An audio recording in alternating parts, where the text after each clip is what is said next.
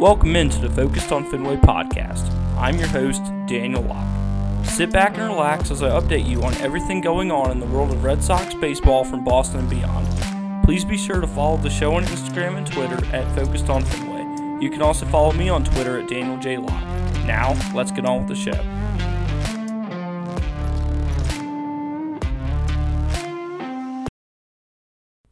Welcome into another episode of Focused on Fenway. First things first, happy Labor Day. And second things second, I, I guess. I guess that's how that saying goes. Um, the Red Sox do not appear to be in contention anymore. I'm not even going to sugarcoat it. Um, I remember in my last episode I said that I really believed that they needed to sweep the Twins in order to really put themselves back in to a position of having a chance, and they did not do that. They dropped two out of three. So we're just going to dive right into that series against Minnesota. Um, sorry, these game like the first game we're going to talk about happened a week ago. I've just been extremely busy, so I'm sorry about that. But we're just going to get right into it regardless. So Boston dropped game one of that series four to two. Um, let's see what we got here. Brayan Bello pitched for the Red Sox. He threw four innings, gave up five hits, three runs, walked three, and struck out two. So definitely not not a good day for uh, Brian. And Dylan Bundy was on the mound for the Twins. He pitched 4.2 innings, giving up nine hits, two runs, walking one, and striking out three. Uh, not a ton of scoring in this game. As I said, the final score was only 4 to 2 Twins. The Red Sox got off to a very good start, as in the top of the third inning, uh, Alex Verdugo hit a double to deep left that scored Tommy Pham, and then in the top of the fourth, McGuire doubled to left, and that scored Trevor Story. But the Twins had a, a good um, two innings in the bottom of the fourth and fifth, and the Red Sox were not able to recover as Cave hit a sac fly to center and scored Miranda. And then Urshela doubled to deep right, which scored Arraez, Miranda, and Correa, and secured the 4 2 win for Minnesota in game one. So, moving on to game two, this one was even worse for the Red Sox as they dropped this one 10 to 5. Kutter Crawford started for Boston. He went 4.1 innings, giving up four hits, four runs, four walks, and five strikeouts. And then on the other side for the Twins, Chris Archer pitched. He, he went 4.1 innings, giving up five hits, four runs, two walks, and striking out three. A lot of scoring here. For the Twins, Gordon doubled the deep left center in the bottom of the first. That scored Miranda and Kepler. Then the bottom of the second, Cave homered to center. The Red Sox fought back in the top of the fourth and fifth innings, even took a brief lead as Rafael Devers hit a sac fly to center, which scored Alex Verdugo in the bottom of the or in the top of the fourth. Then in the fifth, the Red Sox had a great inning as Tommy Pham singled to right, which scored Kike Hernandez. Xander Bogaerts singled to left center, which scored McGuire. Then Alex Verdugo scored on a wild pitch, and yeah, so the Red Sox took a 4 3 lead at that point. But then in the bottom of the fifth, Gordon hit a three run homer, excuse me, a four run homer, a grand slam that put the Twins up 7 to 4. Gary Sanchez hit another Twins homer in the bottom of the sixth to put the Twins up 8 to 4. Uh, Alex Verdugo doubled the deep center in the top of the seventh, which scored Tommy Pham, making the score 8 to 5 Twins. But then the Twins had a good bottom of the eighth inning as Arraez singled to center, which scored Castellino, and then Correa singled left score left center, which scored Sanchez. So, and that secured the 10 5 win for the Twins. Then in the final game of the Twins series, the Red Sox finally managed to pick up a win. Michael Wacha was on the mound. That's always a good thing. Uh, he pitched six innings, um, giving up two runs, seven strikeouts, and one walk. Then on the other side for the Twins, Joe Ryan pitched. He pitched five innings, giving up five runs, striking out eight, and walking one. So Xander Bogaerts hit a grand slam in the top of the third inning, which obviously put Boston up 4 0. JD Martinez tacked on another to put the Red Sox up 5 0. Then The Twins had some magic in the bottom of the third as Arraez homered to right, which also scored Leon. Then in the top of the sixth, Bogaerts doubled to right, which scored Kevin Plawecki. In the bottom of the seventh for the Twins, Arraez hit a sac fly to center, which scored Gordon. And then in the bottom of the eighth, Gordon doubled the deep right, which scored Kepler and Urshela. And Gordon ended up getting thrown out at third. And that was all the scoring as Boston avoided the sweep and took the 6 5 victory. So the Rangers series went a lot better, and we're going to step away for a second, but when we return, we'll break that down. Are you a fan of mixed martial arts? If so, I have a place for you. Brawl Talk MMA is one of the best places to go for interviews with fighters, fight predictions, recaps, and so much more. Brawl Talk MMA is run by my good friend Will Miller, and let me tell you, he is one of the best in the business.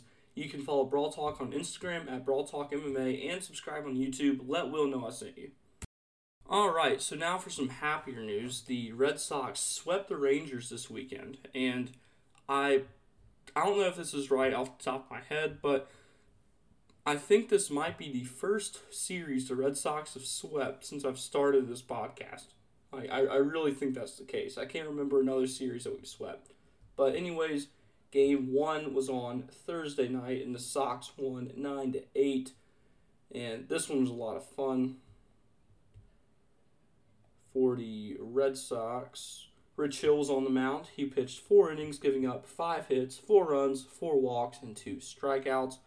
On the other side for the Rangers, it was our man Glenn Otto on the mound. He pitched five innings, giving up four hits, three runs, one walk, and striking out eight. Um, Familia ended up with the win for the Red Sox, and Hernandez ended up with the loss for Texas.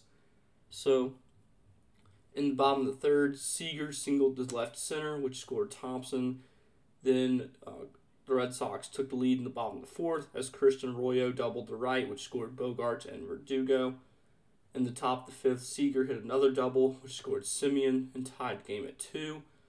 And Garcia grounded into a fielder's choice, which scored Seager. And then Mathias singled to center, which scored Garcia and put the Rangers up four to two.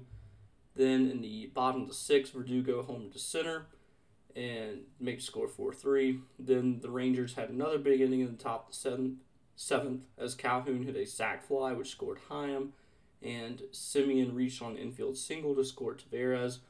And then to make matters even worse for the Red Sox, in the top of the eighth, Garcia homered to left, which scored Lowe and put the Rangers up 8 to 3. But the Rangers bullpen is absolutely terrible. And then the bottom of the eighth, Devers doubled the deep center, which scored Bogaerts. Arroyo singled the center, which scored Devers. And in the bottom of the ninth, Devers doubled the left center, which scored Pham and Verdugo to make the score 8 to 7. Kike Hernandez singled to right, which scored Bogaerts. And then Rob Refsnyder singled to left, which scored Rafael Devers. His, I believe, his first walk-off hit with the Red Sox it was a fun game. I, I thoroughly enjoyed watching that one. Just very exciting. I did not think the Red Sox were going to come back, but it's always nice to be proven wrong about that sort of thing. So moving on to game two, the Red Sox won this one by a big nine to one whopping of the Rangers. Nick Pivetta started. He pitched three innings, giving up four hits, one run, two walks, and two strikeouts.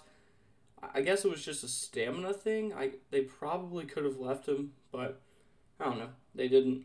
And Dallas Keuchel pitched for Texas. Um, kind of funny. Dallas Keuchel, Texas Rangers. But anyway, he pitched 4.2 innings, giving up seven hits, seven runs, three walks, and striking out six. So a lot of scoring for the Red Sox in this one. It got started in the bottom of the first inning as Xander Bogaerts doubled to deep right center to score Alex Verdugo. Seager top, tied it up in the top of the third as he reached on an infield single that scored Thompson. Kike Hernandez doubled the left in the bottom of the fourth, which scored Devers. And then Christian Arroyo singled to center, which scored Martinez and Hernandez and put the Red Sox up 4 to 1. And then they never looked back in the bottom of the fifth, Devers doubled the deep center, which scored Bogaerts. Martinez singled to center, which scored Devers. And then Kike Hernandez doubled the left, which scored JD Martinez. And then in the bottom of the seventh inning, Wong homer to center, which scored Kike Hernandez. and put the Red Sox up 9 1. So just a very dominant showing is kind of it's getting kind of rare to see the Red Sox dominate teams like that this year. So whenever I do get to enjoy one of those, I I'm very very appreciative. So moving on to Game Three, this was on Saturday. The Red Sox won five to three. I know the attention of the sports world was very much on college football on Saturday, which understandably so. I go to Auburn. I was at the Auburn game. I didn't watch the Red Sox on Saturday. I'll be the first to admit it. But Brian Brayan Bello pitched for the Red Sox, and he picked up his first win of the his career. So great job, Brian. He pitched six innings, giving up no runs, striking out five and walking one. Then it was Dennis Santana on the mound for the Rangers. He pitched two innings, giving up one run, striking out three, and walking two. And John Schreiber, um, he threw 0.2 innings, no runs allowed, one strike, and no walks to pick up his sixth save of the year. So the Red Sox once again got started right away in the bottom of the first as Rafael Devers doubled the center, which scored Xander Bogaerts. Then they had a big inning in the bottom of the fifth as Bogaerts grounded into a fielder's choice, which scored Hernandez off an error. And then Rafael Devers grounded into a fielder's choice, which scored Alex Verdugo. Then in the bottom of the seventh inning, JD Martinez grounded into a fielder's choice, and that ended up scoring Xander Bogaerts. So what I'm seeing with the Rangers is they really need to work on their infield and they need to work on their bullpen for next year.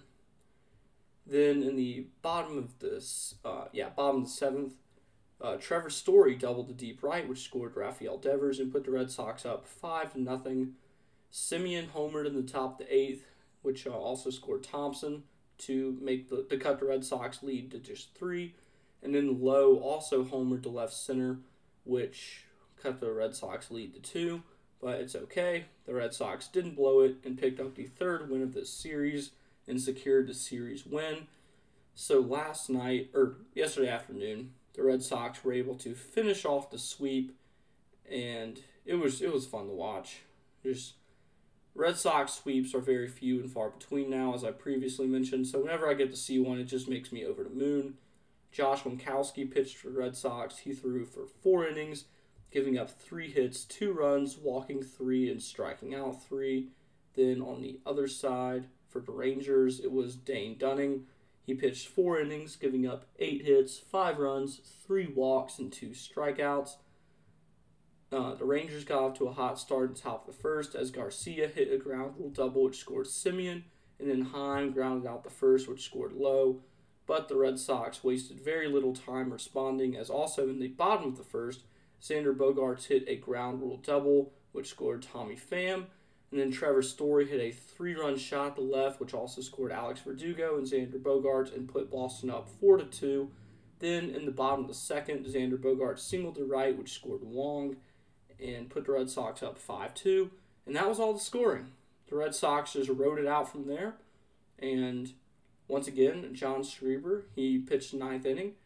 And one inning pitched, no runs, two strikeouts, no walks, picked up his seventh save of the year. So very good stuff. Very good to see some fight in the Red Sox, despite their playoff chances looking very, very bleak at this point. But we're going to step away for another quick break. And when we get back, we will preview the three game set coming up with the Rays in Tampa. Heading to a game at Fenway, be sure to stop outside of Gate C and pick up a copy of the Yawkey Report. There are plenty of great articles, some written by your favorite podcast host, Daniel Locke, and so much more. You don't want to miss out on the best Red Sox program in town. Alright, so as always, before we get into previewing the upcoming series for the Red Sox, we're going to briefly discuss the standings. As I mentioned, the, the Red Sox have really just kind of depleted any chances they have.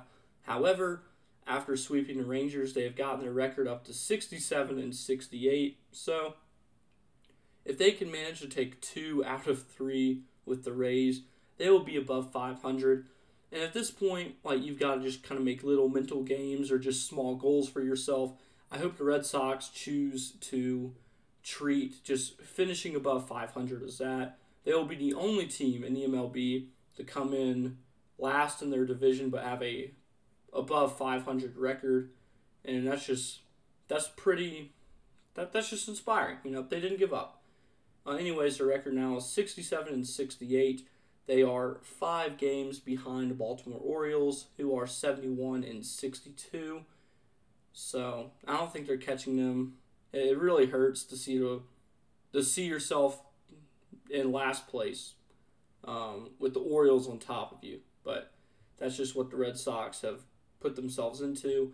They are seven and a half games out of the third wild card spot, which is currently held by the Tampa, or excuse me, the Tampa Bay Rays at the second spot. The Toronto Blue Jays have the third spot. So the AL East is likely going to have three teams um, in the playoffs, which is cool. That's always fun to see. But one thing that's crazy is the New York Yankees, who at one point, when, when the Red Sox were in second, I think they were 16 games behind the Yankees. And now the Tampa Bay Rays are in second place, but they're only five games back from the Yankees. So, I don't know. I'm a little torn in this series because, you know, if, if the Red Sox or if the Rays were to do very well against the Red Sox, which let's face it, it's very possible, they could gain some ground on the Yankees and potentially make the race for the division a lot more interesting than anyone thought. But at the same time, I'm never going to root for the Red Sox to lose, especially when it just does nothing but benefit a rival. Because, I mean, either way, like, I know the, the Yankees are obvious, obviously our biggest rival, but the Rays are still one two, So, I don't know. I definitely still want the Red Sox to dominate, but we'll see. So today, Michael Wacha is on the mound for the Red Sox. He is 10 and 1 on the year with a 2.56 ERA a 1.02 whip, 95 innings pitched, 71 hits, 76 strikeouts, and 26 walks. As I previously mentioned, his last outing was on Wednesday against the Twins. He pitched six innings, giving up four hits, two runs, and one walk, and striking out seven. Then for the Rays, they have Luis Patino on the mound. He is one and one on the year with a 3.95 ERA, a 1.61 whip, 13.2 innings pitched, 16 hits, 7 strikeouts, 6 walks. So they just called him up. He hasn't really done a ton yet, but I like this one for the Red Sox. Anytime Wacha's pitching, I'm confident, so I think the Red Sox can get it done today.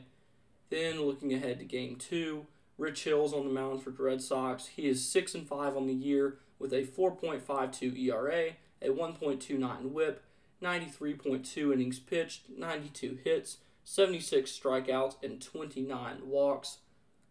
His last outing was on Thursday against the Rangers.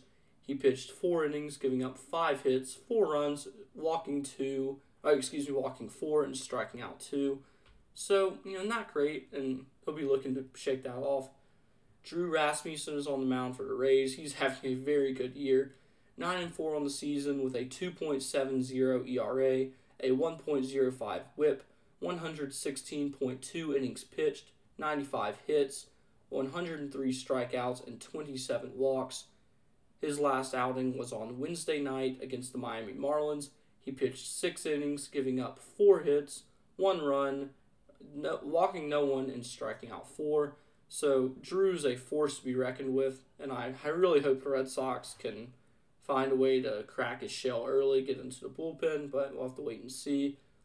Then in the series finale on Wednesday night, um, Jeffrey Springs is pitching for the Rays. The Red Sox have not declared a starter. Springs is 7 and 4 on the year with a 2.62 ERA, a 1.12 whip, 106.2 innings pitched, 93 hits, 117 strikeouts, and 26 walks. His last outing came against the Yankees on Friday. He pitched 5.2 innings, um, four hits, no runs, walking three, striking out seven. So he pretty good pitcher, pretty good pitcher. The Rays really have one of the most solid and complete rotations in the MLB. So I'm interested to see what the Red Sox are able to do with that. However, that is going to be all the time we have today. Thank you for listening. As I already said, have a great great Labor Day, and I will speak with you soon.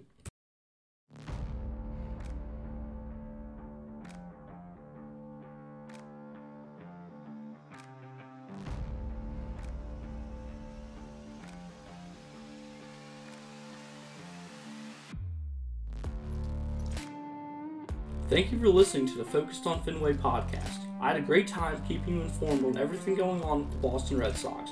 Please follow the show on Instagram and Twitter at Focused on Fenway. You can also follow me on Twitter at Daniel J. Locke. Have a great rest of your day, and I'll speak to you soon.